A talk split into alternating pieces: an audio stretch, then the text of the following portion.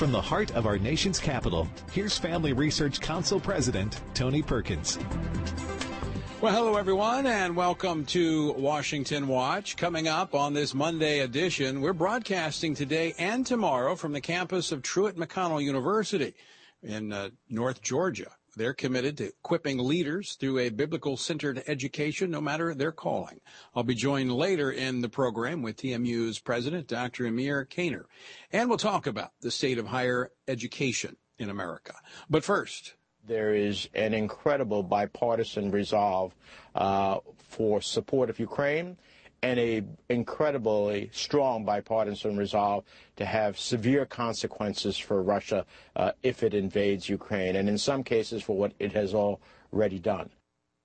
That was New Jersey Senator Robert Menendez on CNN State of the Union yesterday.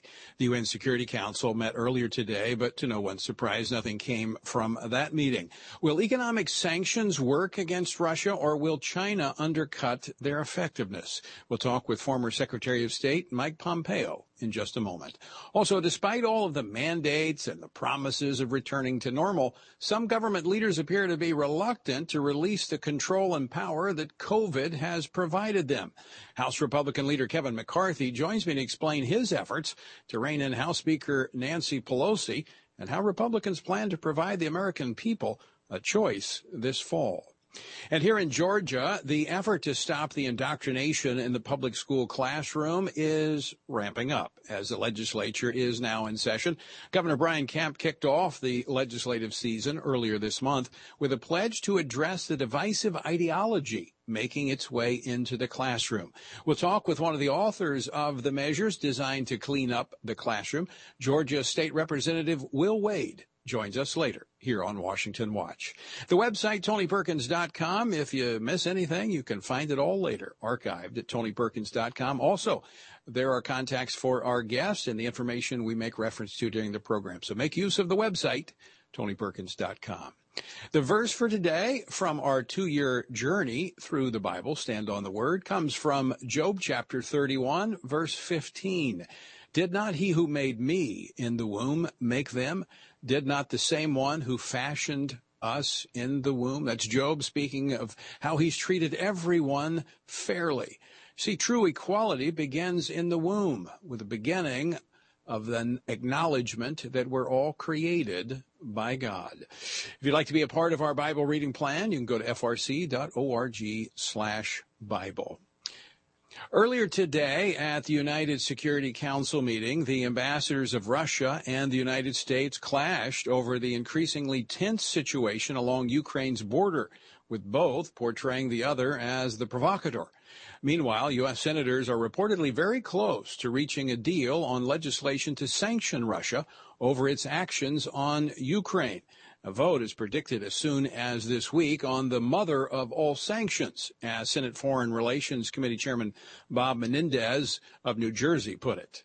These are sanctions beyond any that we have ever levied before, right. and I think that uh, that sends a very clear message.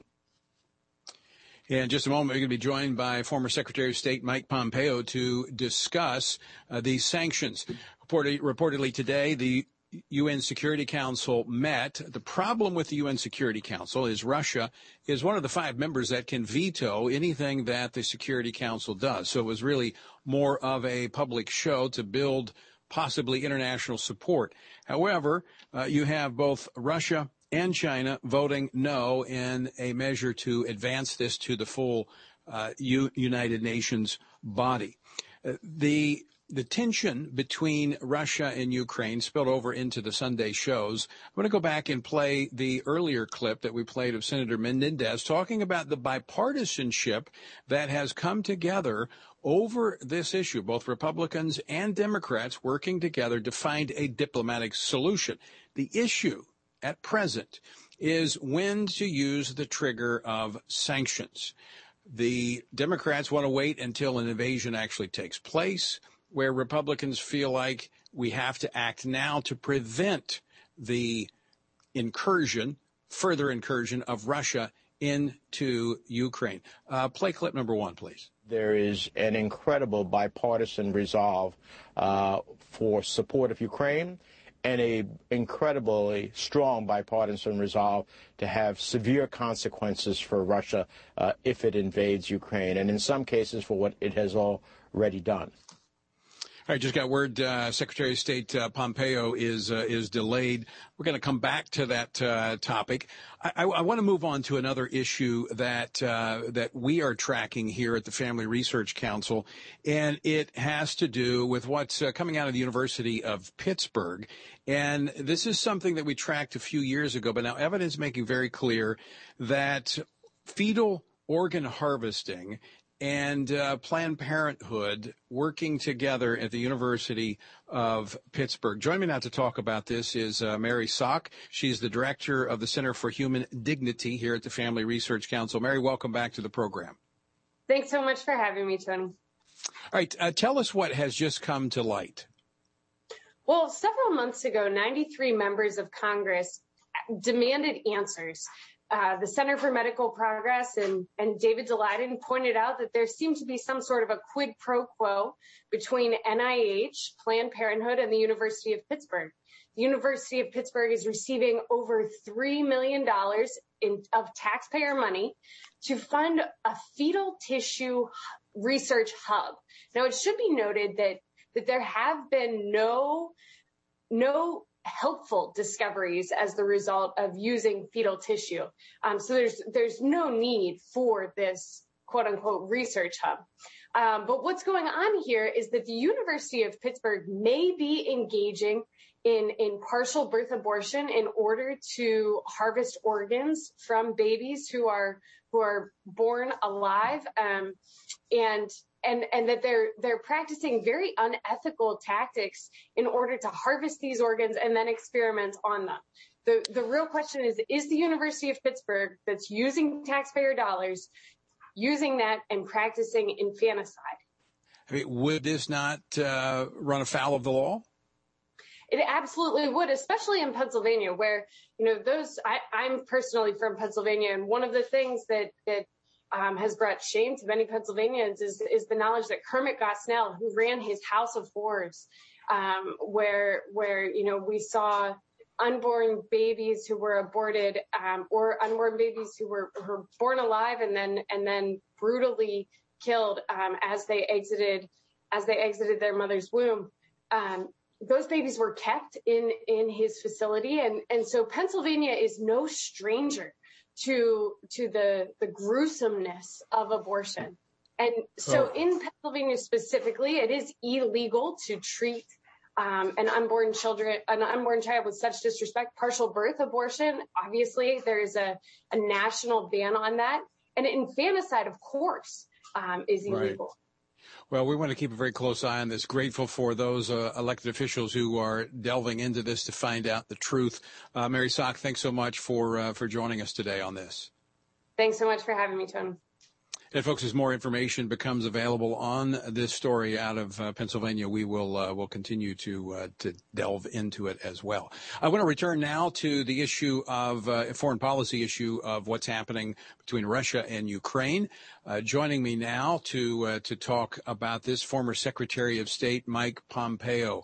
Mr. Secretary, welcome back to Washington Watch. Great to be with you, Tony. How are you today? I'm doing quite well. Uh, I want to get your take on this ongoing crisis with Russia, this pledge now for these mother of all sanctions. You know, given that relationship with China, and you know both these countries very well, are sanctions going to be enough to stop Russia at this point? Well, it's almost certainly not enough in that sense, Tony. it, it is necessary. It's something that ought to be done, should be done. I hope will be done, probably should have been done, but it's not sufficient. That is, it's not going to deter Vladimir Putin that alone. They need to know that the West is united, that everybody's willing to work on this together. I see our German friends don't seem too inclined. We, we know what happened with Nord Stream 2 when the Biden administration let uh, them off the hook and when we stopped fracking here in America. And now, you know, I, am worried about wheat prices. Uh, 25, 30% of all the wheat in the world comes out of these two countries, goes through the Black Sea. But we need to make clear that these shipping lanes will remain open and we'll take care of the things that matter to every American. How does that relationship with China, historically enemies with Russia, but now kind of cozying up in the last 50 years, how does that complicate our foreign policy right now? Yeah, it was something we were always deeply aware of. This uh, at least feigned connectivity between Russia and China. Perhaps it's more than that. Perhaps it'll grow into more than that if we don't do things right. These are not only two deep military powers, but they're two deep nuclear powers as well, both with capable cyber forces, capable space forces, a, a powerful tandem. Look, neither of these either countries has too many friends. The United States has all the friends. Uh, we need to make sure that we balance this correctly there's places where we can figure out how to work with Vladimir Putin. We we ought to do that. I was reminded the other day about the work we did on counterterrorism alongside them. But there's also a natural tension, Tony. Don't ever forget that Chinese and Russians have deeply different interests. They share a long border. There's been a lot of conflict on that border. It's not a natural alliance either. But if America misplays its hand and Europe misplays its hand, we could drive them closer together. And that, w- that wouldn't be good for any of us. No, it would not. And you know, I, I, know this the immediate crisis is with Russia and Ukraine, but I think long term, the greater threat to the United States has proven to be, I think, China. Tony, there, there's no doubt. The uh, the challenge of the next 25 or 50 years isn't going to come from Vladimir Putin. It's going to come from Xi Jinping. It's going to come from the Chinese Communist Party. They have both the capability and the intent. Right, 1.4 billion people the first or second largest economy in the world, depending on how you count it. Uh, this and and by and by the way, that's the capability, the intention to be the Middle Kingdom, to fulfill the China dream, and we see that Tony every day. We see it here, not in Beijing, but in L.A., in New York, and in Wichita, Kansas, where the Chinese Communist Party is working hard to conduct uh, united front uh, influence campaigns inside of our country and pure espionage, stealing our stuff, destroying millions of American jobs. Yeah, I think the, the intent clearly is there with Russia, but the capability is not there. And they certainly do not have the tentacles that China has into the United States. That president you talked about is almost as if the, you know, big tech, um, you know, Wall Street has opened the door to China to infiltrate almost every aspect of America. Tony, they certainly have. America's biggest businesses are deeply connected. Indeed, many of our small, medium sized businesses are connected. I always told uh, business people, fair enough, you know, for, for 40 years, 50 years, Tony, American foreign policy asked them to do that. We wanted them to engage. We asked American companies to go to China and help us develop relationships. Engagement would be the solution. We, of course, know that didn't work. If it was a good idea then, maybe, uh, but it doesn't work today. And now we have to reverse course. And American businesses, at the very least, must stop growing their assets inside of China and stop bending a knee to them you know, they uh, they claim that they care deeply about human rights here at home. If somebody so much as uh, you know says a, a, a bad word here in the United States, they'll come after them and boycott them. The Chinese Communist Party is holding a million people in internment camps, conducting forced sterilizations, uh, denying women the fundamental right to choose whether they uh, want to have two children or three children or four children. And yet American corporations look the other way because they're making an awful lot of money. That is deeply immoral, and it's not good for American national security either. No, and it's un-American uh, by all standards. Former Secretary of State Mike Pompeo, always great to talk with you. Thanks so much for uh, for joining us today. Yes, sir. Thanks for having me on the show. So long. All right. Mike Pompeo, great American. All right. Coming up, we'll be joined by the House Minority Leader Kevin McCarthy to talk about Nancy Pelosi proxy voting. What is it? Why is she still doing it? Kevin McCarthy took her all the way to the Supreme Court. talk about that and the Republicans going to provide a choice for voters this fall. We're going to talk about that as well. Coming up next, number one. Are you struggling to spend consistent time in God's Word? Then join Family Research Council on an exciting journey through the Bible. FRC's two year Bible reading plan helps you to approach daily Bible reading with an intentional focus of diving deeper into the nature of God and how His Word speaks into cultural issues.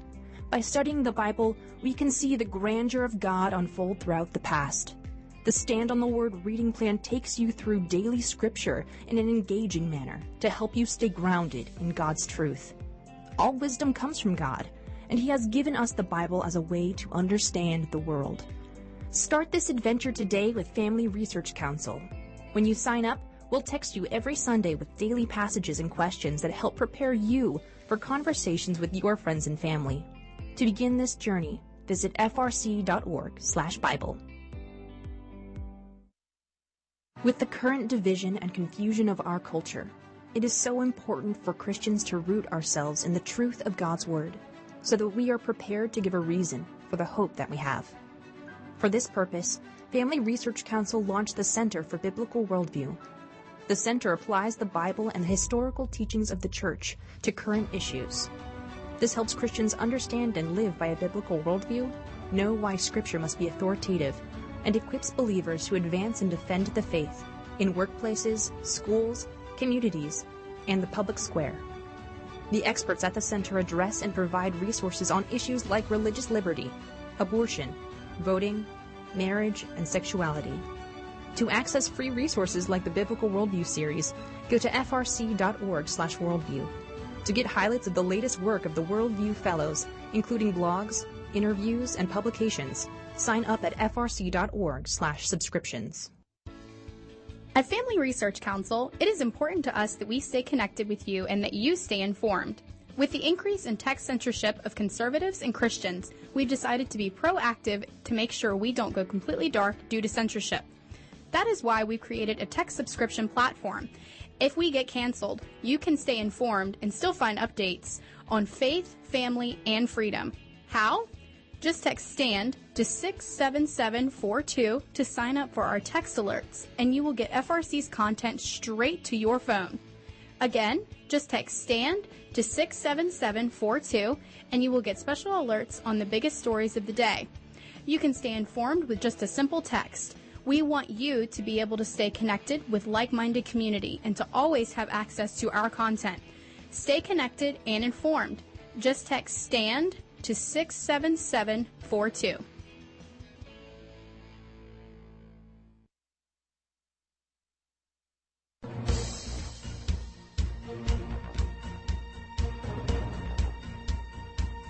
Welcome back to Washington Watch. I'm your host, Tony Perkins. The website, tonyperkins.com. As I mentioned, we are in Cleveland, Georgia at the uh, campus of Truett McConnell University broadcasting today and tomorrow. I'll be speaking at the chapel service in the morning. Later, we'll be joined by the president of TMU, Dr. Emir Caner. So stick around for that. Last week, the U.S. Supreme Court declined to take up a challenge to House Speaker Nancy Pelosi's proxy voting rules that were put in place early on during the pandemic. The uh, remote voting protocol was initially set to expire January the 4th, but Speaker Pelosi announced that, well, late last month that she would just continue it until February the 13th. She has run this institution like an authoritarian leader. Um, when it comes to proxies, the Republican majority, and I don't want to speak for the leader here, but we believe in in-person voting. When when Republicans win back the House, that's what we are committed to. That was uh, Elise Stefanik. She is the chair of the House Republican Conference. Here now to talk more about this and other items is the minority leader in the House of Representatives, Kevin McCarthy. Mr. McCarthy, welcome back to Washington Watch. Thank you, Tony. And I, before we begin, I just want to thank you for all the work you do, and to all your listeners and for their prayers. Um, really, we we need them more now than ever. And uh, when you talked about this, you know, here's the Supreme Court. Um, they didn't say they didn't rule whether it's constitutional or not. They just didn't take it up. And so we shouldn't rely on a separate branch of government to make Congress do their jobs. This is the intention exactly. of the Constitution. And when we take the majority, members will have to show up to get a paycheck. You know, even yeah, during the Civil War, they still met. Even after the building was burnt by the British, they met. Uh, I, you know, I, I, talked at the top of the show about how we've got all these mandates. We've got mask mandates. We've got distancing mandates. We have vaccine mandates in the District of Columbia. All the members you've ha- you've had to go through all this. You got to have your temperature. You got to be tested. All these different things. I thought we had, I thought the vaccine was going to fix this. Why is it that Congress can't meet and do the business of the people as they were elected to do? They can. And you know, they're elected leaders. They should meet. We expected grocery clerks, those in the fire department, police department, and the medical community. We expected them all go, but somehow Congress thought they should stay home. I mean, we should show the leadership, and we can do that, and we can do it in a in a healthy manner we're all pretty much all vaccinated. We did keep the distance, but we need to be able to sure, make sure government can run efficiently. But this idea, and this is how far they've gone with Nancy Pelosi, in the Capitol, they believe COVID only really happens on the House side. You have to wear a mask. But then you get right past the rotunda to the Senate, you don't have to wear a mask. And this is all coming from the doctor. Can you believe that? Well, I, I know this won't come as a, as a shock to you, Congressman McCarthy, but I don't think it has anything to do with the vac- with no. the virus. I think it has it's to do control. with power and control because she succeeded. That's right. She succeeded in passing some measures that probably would not have passed had the members had to have been present in voting. That's 100%. Am I but correct? there's also, she did, you're 100% correct, but even goes further. When they first took over this year, they passed a rule that bills don't have to go through committee. So now the committees aren't even seeing them. So she would craft the bill. You're talking trillions of dollars. It's the start of inflation when they made that $1.9 trillion bill. They said it was for COVID, but only 9% went for COVID. and then she says, okay, we're going to vote on it. You members don't have to come back because I've got all the votes in my pocket. I'll just vote them all. I mean, it's all about power. Then she changed the rules on the minority, where the whole time in the history of Congress, the minority was always given an opportunity to at least have one amendment. She took that away. And so you, as the leader of the Republicans, are pledging that if the American people put the Republicans in control of the people's house, you're going to change those rules to make it a fair body in which elected ele- representatives have to be there to vote and they have a voice in the process. Is that correct? On the very first day, bills are going to have to go through committee. People are going to have to show up to vote. Um, the public will get invited back in to see how their government works to be able to hold us accountable. You'll be able to debate the bill. We'll give the minority, if they want to have an amendment, they can have an amendment in the process. We believe the power of the idea should win, and the public, this is the people's house. They should be able to participate. Now, you also, uh, Leader McCarthy, have laid out a, a, broad agenda. You haven't provided the details yet. You're still working on that. But you, you plan, you've said your plan is to provide the American people a choice come this fall. Tell us about it. I think this election should be a large contrast election. I think people should tell the American public what they would do if they were trusted with the majority. We're going to roll out what is called the Commitment to America. There's a few things that we've already rolled out that'll be a part of it. All of our members are in different task forces working from the freedom of the internet to health care to economics. Um, we're all working towards different elements. We, the Parents' Bill of Rights the idea that the Democrats believe parents should not have a say in their kids' education, that if somebody is sexually harassed on the campus, you don't know they won't notify the other parents and they just ship that person to another school to have it happen again. Um, so what we're going to do is, and we just came back last week having a big meeting, and we're continuing every single week. We're going to roll out our entire agenda to the American public. We're going to tell them if if you trust us with the majority, these are the bills that we are passed. We'll also put in there we believe this administration needs to be held accountable. We need to know why was the attorney general going after parents like they're terrorists. We want to look at the border. We want to secure the border. We've rolled that out. We want to look at what happened in Afghanistan. We want to look why the IRS is releasing people's tax returns. There is a lot of accountability that needs to take place in this administration. We're going to pass legislation and hold them accountable at the same time. And a final comment, uh, Leader McCarthy, is that you and I've talked about this. One thing that made Donald Trump successful is that he kept his promises. And you've told me that that is going to be your pledge, that whatever the Republicans pledge to do, the voters are going to be holding them accountable as well. Yep, promises made, promises kept. I'll promise you what we promised to do will pass the House. We've got to make sure it gets through the Senate as well. All right. Uh, Kevin McCarthy, thanks so much for joining us today. Always great to talk with you. Thank you, Tony. All right. The Republican leader, Kevin McCarthy.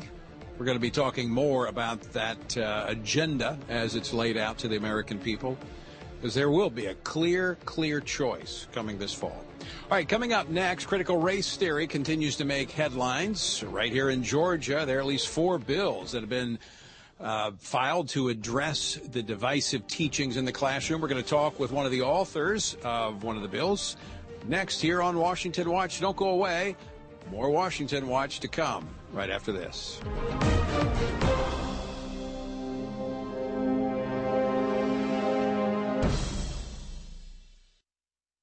What is religious liberty and why should you care about it? Simply put, religious liberty is the freedom to choose your religious beliefs and to live according to those beliefs.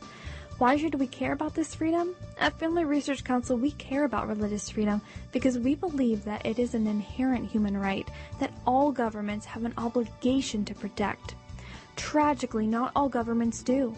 Religious persecution is a tragic reality around the world that is not often acknowledged by the media, even though attacks on people of all faiths continue to increase globally.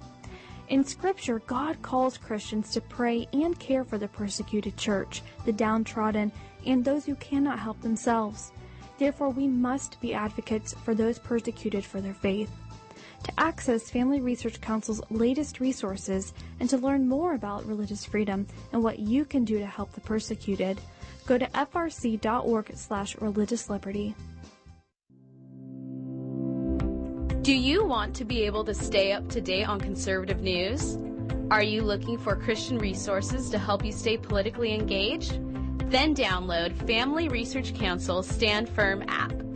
With all of our content available at your fingertips, you will conveniently be able to stay up to date throughout your busy day. The Stand Firm app will give you access to a variety of resources, such as our most recent episodes of Washington Watch with Tony Perkins, tweets and other social media posts, and our latest blogs, updates, and publications. Additionally, you will have the opportunity to take action and make your voice heard by contacting your elected officials on the issues that most concern you. Visit the App Store on your smartphone or mobile device and search Stand Firm to download Family Research Council's official Stand Firm app.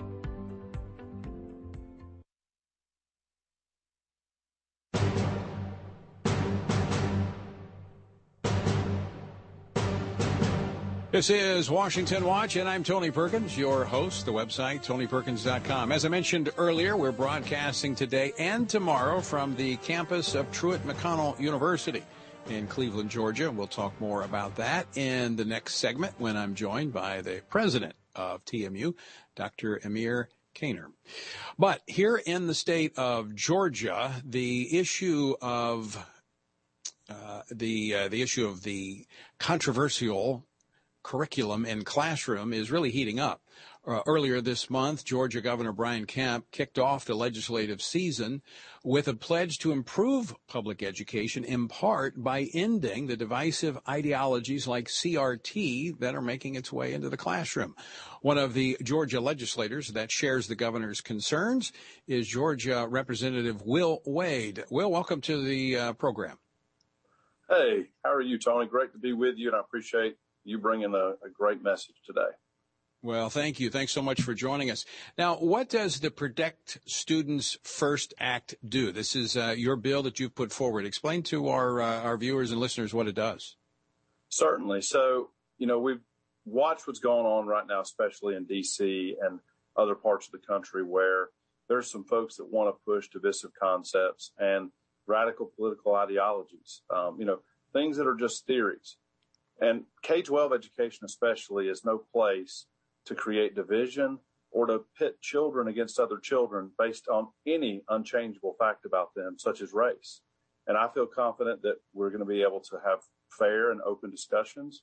But ultimately, we're going to ensure that no child in the Georgia school, and my hope is in this nation, would ever be looked down upon or lifted up merely based on the color of their skin. So that's what the bill overwhelmingly does. And then it also puts in place an opportunity for parents, grandparents, and other concerned citizens to approach and to have those kind of issues addressed locally first. And if ignored, potentially uh, go all the way to the state school board and to have a review. And potentially, if that school system is found to have uh, not removed such divisive concepts, then they would potentially lose uh, some of their flexibility statuses that we have within our uh, governance structure within the state of Georgia. So there so, would be a penalty if they ignore it. Representative Wade, the, the governor kicked off the legislative uh, season uh, the, the State of the Union address, and, and he brought this issue in of these uh, controversial ideologies uh, in the classroom. Are you surprised that uh, the governor has made this actually a priority uh, for this year's legislative session? I'm not surprised. Uh, governor Kemp, like myself and many other Georgians, believe that children should not be pitted against each other. And what we've seen is, um, I believe, a small, loud group of folks that are trying to push specific ideologies.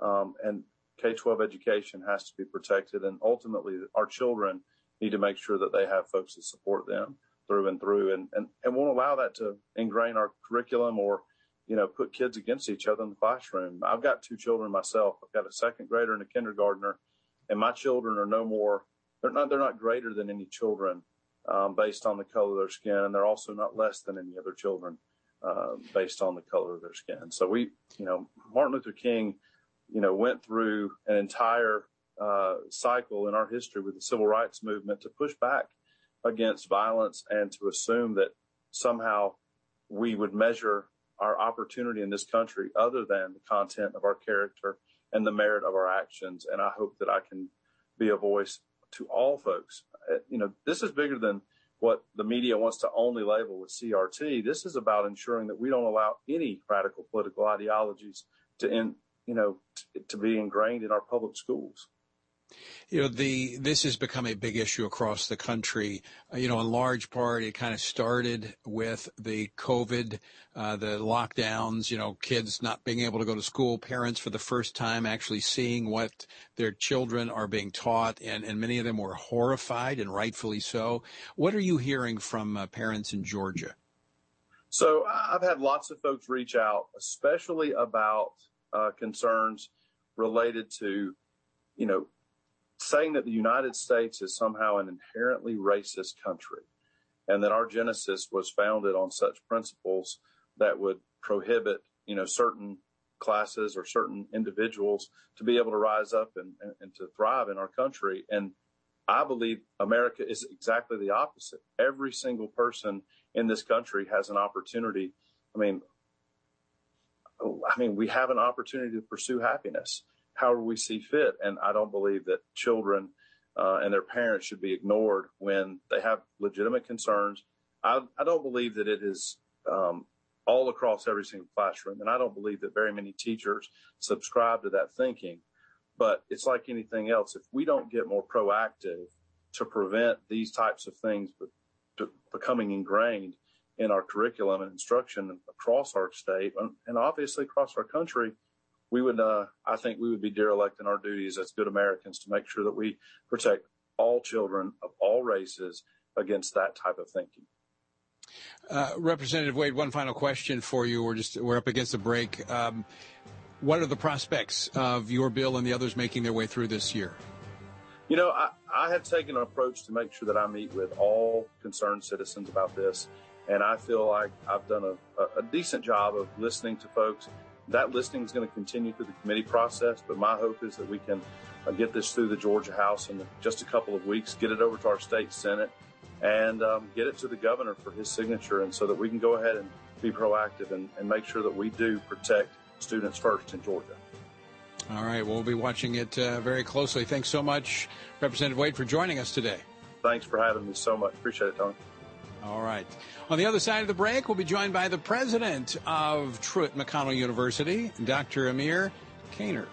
And he'll be here to, uh, to discuss with us the status of Christian higher education in America and maybe a few other things. So don't go away. We're coming back with more Washington Watch after this. Do you want to be able to stay up to date on conservative news? Are you looking for Christian resources to help you stay politically engaged? Then download Family Research Council Stand Firm app. With all of our content available at your fingertips, you will conveniently be able to stay up to date throughout your busy day. The Stand Firm app will give you access to a variety of resources, such as our most recent episodes of Washington Watch with Tony Perkins, tweets and other social media posts, and our latest blogs, updates, and publications. Additionally, you will have the opportunity to take action and make your voice heard by contacting your elected officials on the issues that most concern you. Visit the App Store on your smartphone or mobile device and search Stand Firm to download Family Research Council's official Stand Firm app. What is religious liberty and why should you care about it? Simply put, religious liberty is the freedom to choose your religious beliefs and to live according to those beliefs.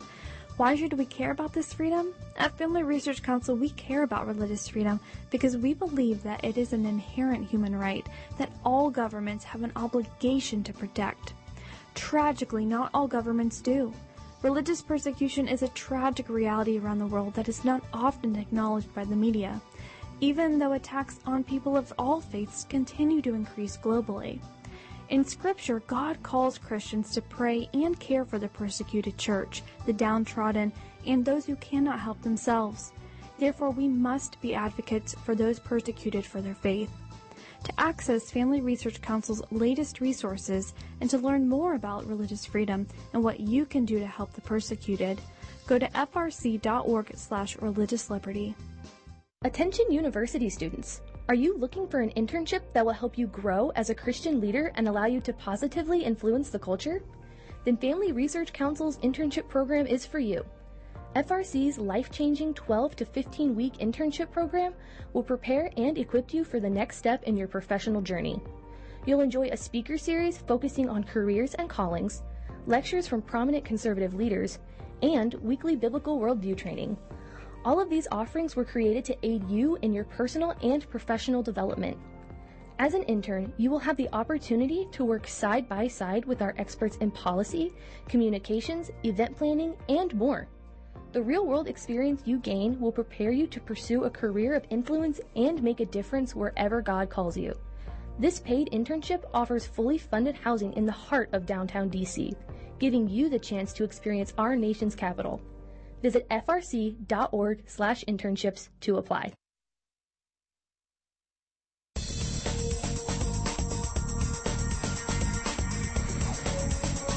You are listening to Washington Watch. I'm Tony Perkins, your host. The website, tonyperkins.com. Lots of resources there for you on the website. As I mentioned at the top of the program, we're broadcasting from the campus of Truett McConnell University, which is in Cleveland, Georgia. That's in uh, the northern part of the state beautiful part of the state.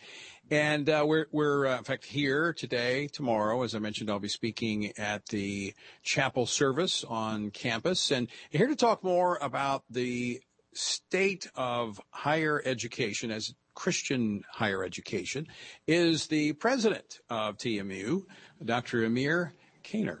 He is the uh, the president, a true Bible scholar, and one who wants to help young people learn to operate, no matter what their calling is, from a biblical perspective. Dr. Caner, welcome to Washington Watch once again. It's good to be back. Well, let's uh, let's talk about you. You just uh, you, you, heard the conversation I had mm-hmm. with uh, uh, Will Wade, state representative here in Georgia, about Georgia's efforts to try to get CRT out of the classroom, other radical ideologies that are anti-American, anti really human dignity, quite frankly, mm. uh, clearly running afoul of America's idea of all men being created equal. Um, let's talk about Christian higher education because some would say, well, we just got to get our kids away from CRT to get them into Christian education and they'll they'll be safe. And you have to realize that in Christian education, I think there are really three types of Christian universities. One's what I call Chinos. They're only Christian in name only. They have a heritage in the past, but they don't have any significant value in terms of a biblical worldview.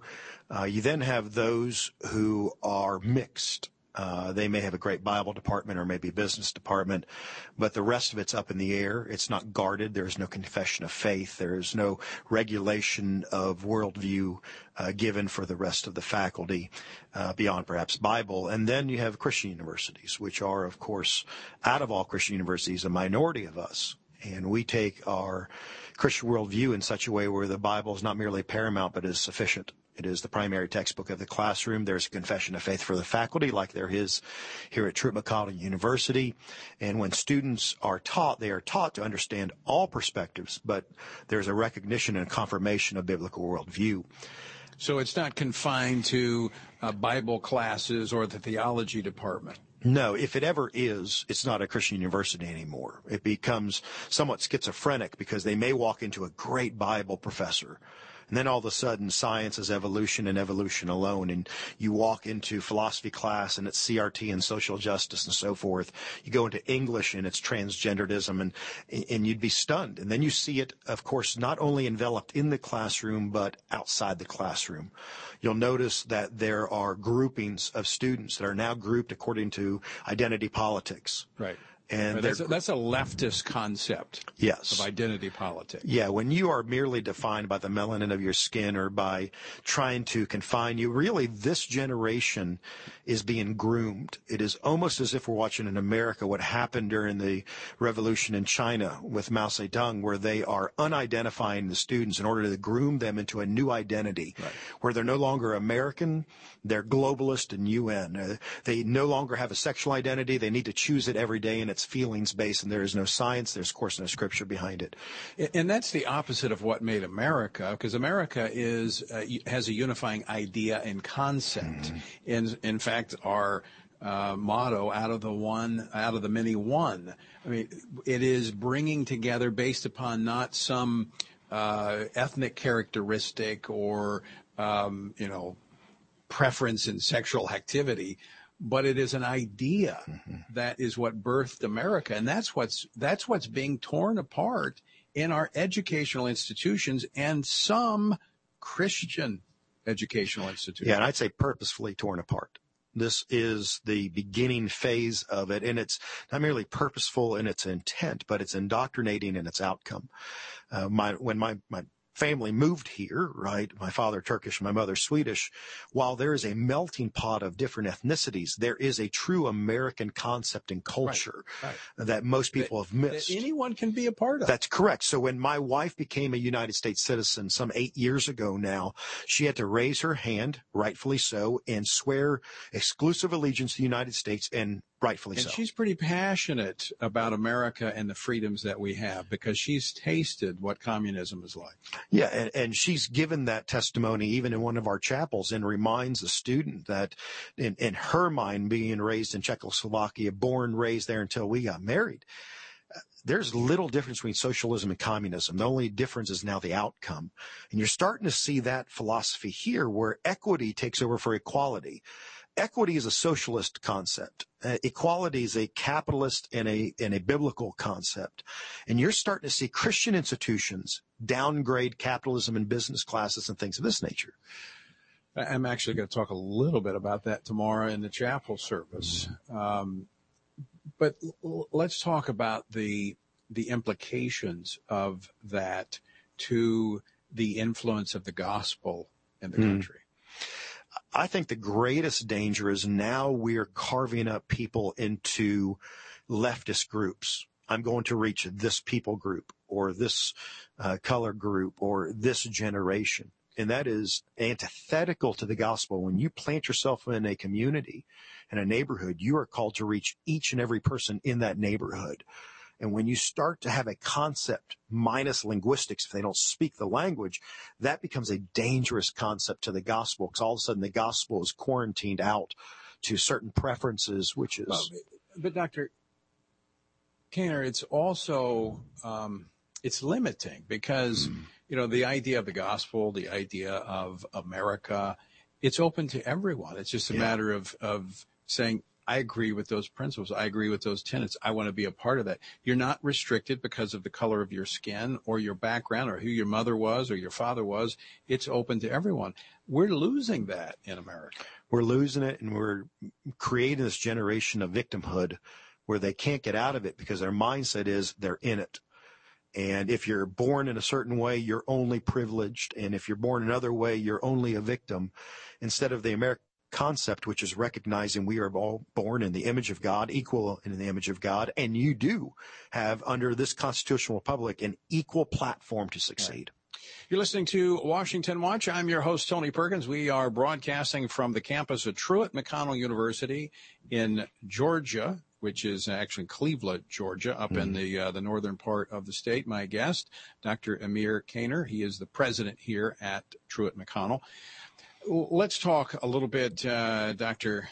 Caner, about how parents can determine whether or not a Christian institution of higher learning is a place that's safe for them to send their children so that they're not uh, indoctrinated in a veiled way with the ideologies of the left and using biblical terminology to right. do that. So if you're walking in as a prospective student, and a prospective parent, I would ask certain questions of what's being taught in terms of critical race theory and, and, intentionally so, but you can also see it inside of the infrastructure of the university. Are they having vice presidents of diversity, equity, and inclusion, DEI, that's so popular? Using the terminology of mm-hmm. the left.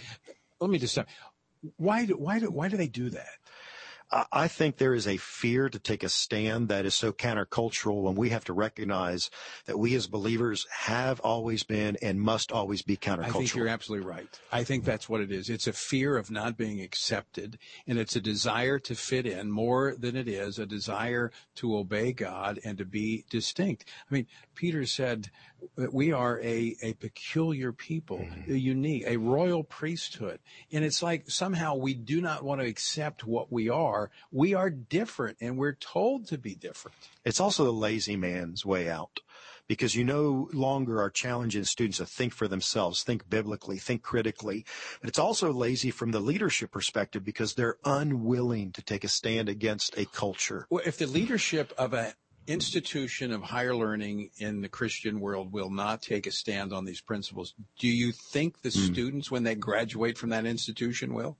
No, and they'll be taught that what they were taught in higher education they'll affirm with their feelings instead of with their mind. And this is this radical transformation. The universities are the ones that are grooming the next generation all the issues we have with the millennial generations now coming and exacerbating in the next one. And instead of teaching them a biblical worldview, they're being taught a Bible verse with a pagan worldview. Yeah, and, and let me just on the on the biblical worldview, folks. You know, we I talk about that a lot. It's a passion of ours at the Family Research Council. We've got our Center for Biblical Worldview. Mm-hmm. We actually team up with uh, TMU on some things. A, a worldview is formed between basically 15 months and 13 years. And, and so you're getting a lot of kids that have all, you've got to deprogram and, and, and help them develop that biblical worldview. But it is a holistic way in which we look at the world through the lenses of scripture. It's not, it's not this uh, compartmentalization that takes place where yeah, this is my, my church life, but this is my business life over here. Hmm. And at, at TMU, it's all integrated. Yeah, when we tell the students that they're not all called to be missionaries, but they're all called to be witnesses for Christ. They're all called to be salt and light. And so if you're going to start a business or be a nurse in a hospital educator, you are going to take a stand for Christ. And that's going to be costly. It may be sacrificial, but it'll be the most joyful thing you do because it has eternal ramifications. Talk about the uh, degree programs you have here at TMU. So we have more than 50. Uh, all are based on a biblical worldview. Uh, we teach not only from that worldview, but we give them the ability to succeed. So from internships that we talk about with Family Research Council or wherever, we want to make sure that we also bless others, what Philippians 2, 3 is. So we have, we just now started a brand new post academy, a police academy right yeah. here at the university. We want to make sure to give the broadest platform possible at a university to give the students both the natural and supernatural talent they have in order to succeed. So 22 sports, 50 different degrees, undergraduate, graduate, online, and all for the sake of the gospel what, what I find so attractive about it, not only has, has my son gone here, he's about to graduate, my daughter-in-law graduated from here, uh, but the practical uh, degrees that you offer, nursing, mm-hmm. as you said, you have criminal justice, and I see now you're you're doing a, a project with uh, chaplains for law enforcement. So it's very practical. So for those that want to be in so many believers, so many Christians, we're called to public service. We have a heart to serve. And some people, I'm, I'm, not called to preach, but you can, you're still called, as you said, to be a witness and we can minister. And the best way to do that is to be equipped with a biblical worldview in all of these different realms of, uh, of service. And then you, you train them uh, and challenge them far more than they get at secular university that now teaches them to be conformed into their image instead of to think for themselves and to think biblically So they get a far greater education, a far, a far broader education, and a far more biblical education, all within the concept uh, of a school where we have worked very uh, hard to make sure it's affordable. We are the third most affordable private university in all of the state of Georgia. Uh, Dr. Caner, let me ask you this question because knowing, and you and I have talked about this, and you've seen it, the growing hostility toward Christianity, yeah. and and religious freedom is not just the ability to choose the church you're going to go to. It's to live out your faith. It's to be that police officer that graduates here in mm. criminal justice. It's the nurse who practices uh, medicine, serving as a nurse. It's to be able to do so according to her faith. How are you equipping uh, these students, these graduates moving into the world to be able to not just survive, but thrive in this growing hostile environment? I think the most important thing we do from a leadership uh, stand is to show by example and then to give them special opportunities like we have tomorrow with you coming in to speak with the Ray Newman lecture series on ethics and religious liberty. Uh, so that they hear from it on a regular basis, but also take a stand. Truett McConnell University went to the Supreme Court with a abortifacient mandate along with Little Sisters of the Poor and other co-plaintiffs because it, it was going to be sacrificial. You remember you didn't know who the Supreme Court justice was going to be and so on and so forth, but it was the right thing to do. And we have to show that from the top down and from the bottom up. So they, it's pervasive across the dorms, the classroom, and the campus. And as a result, TMU is growing. Yeah. Yeah, we're now around 2,800 students when it comes to dual enrollment, undergraduate, graduate, and online. And, and, we're just thrilled. We're in the middle of now birthing another building campaign to get more dorms and academic space on there. And of course, we're sitting here in uh, expanded space, right, where we've just purchased. So it's exciting, but it's exciting because I get to see the students graduate and walk to be witnesses. Yeah. And you just, uh, you just launched a new sport.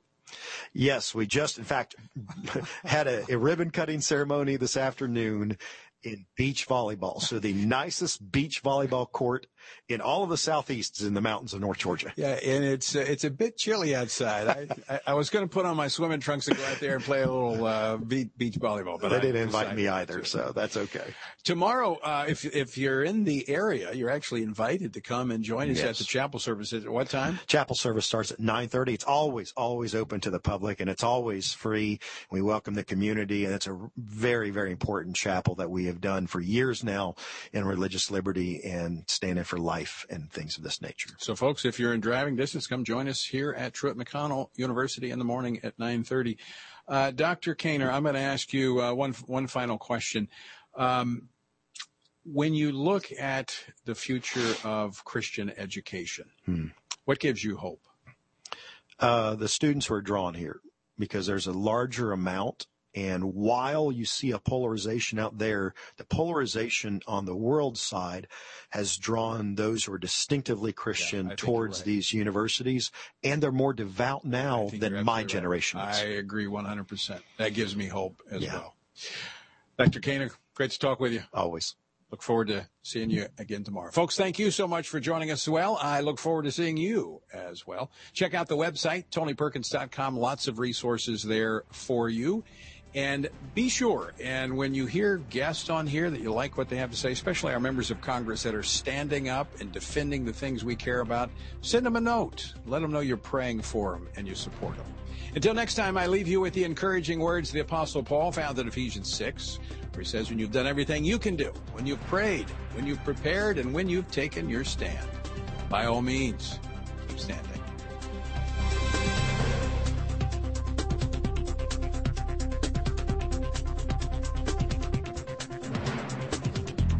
Washington Watch with Tony Perkins is brought to you by Family Research Council and is entirely listener supported. Portions of the show discussing candidates are brought to you by Family Research Council Action. For more information on anything you've heard today, or to find out how you can partner with us in our ongoing efforts to promote faith, family, and freedom, visit TonyPerkins.com. Also, to leave a comment about Washington Watch, call our watch line at 1 866 372 7234. That's 1 866 372 7234.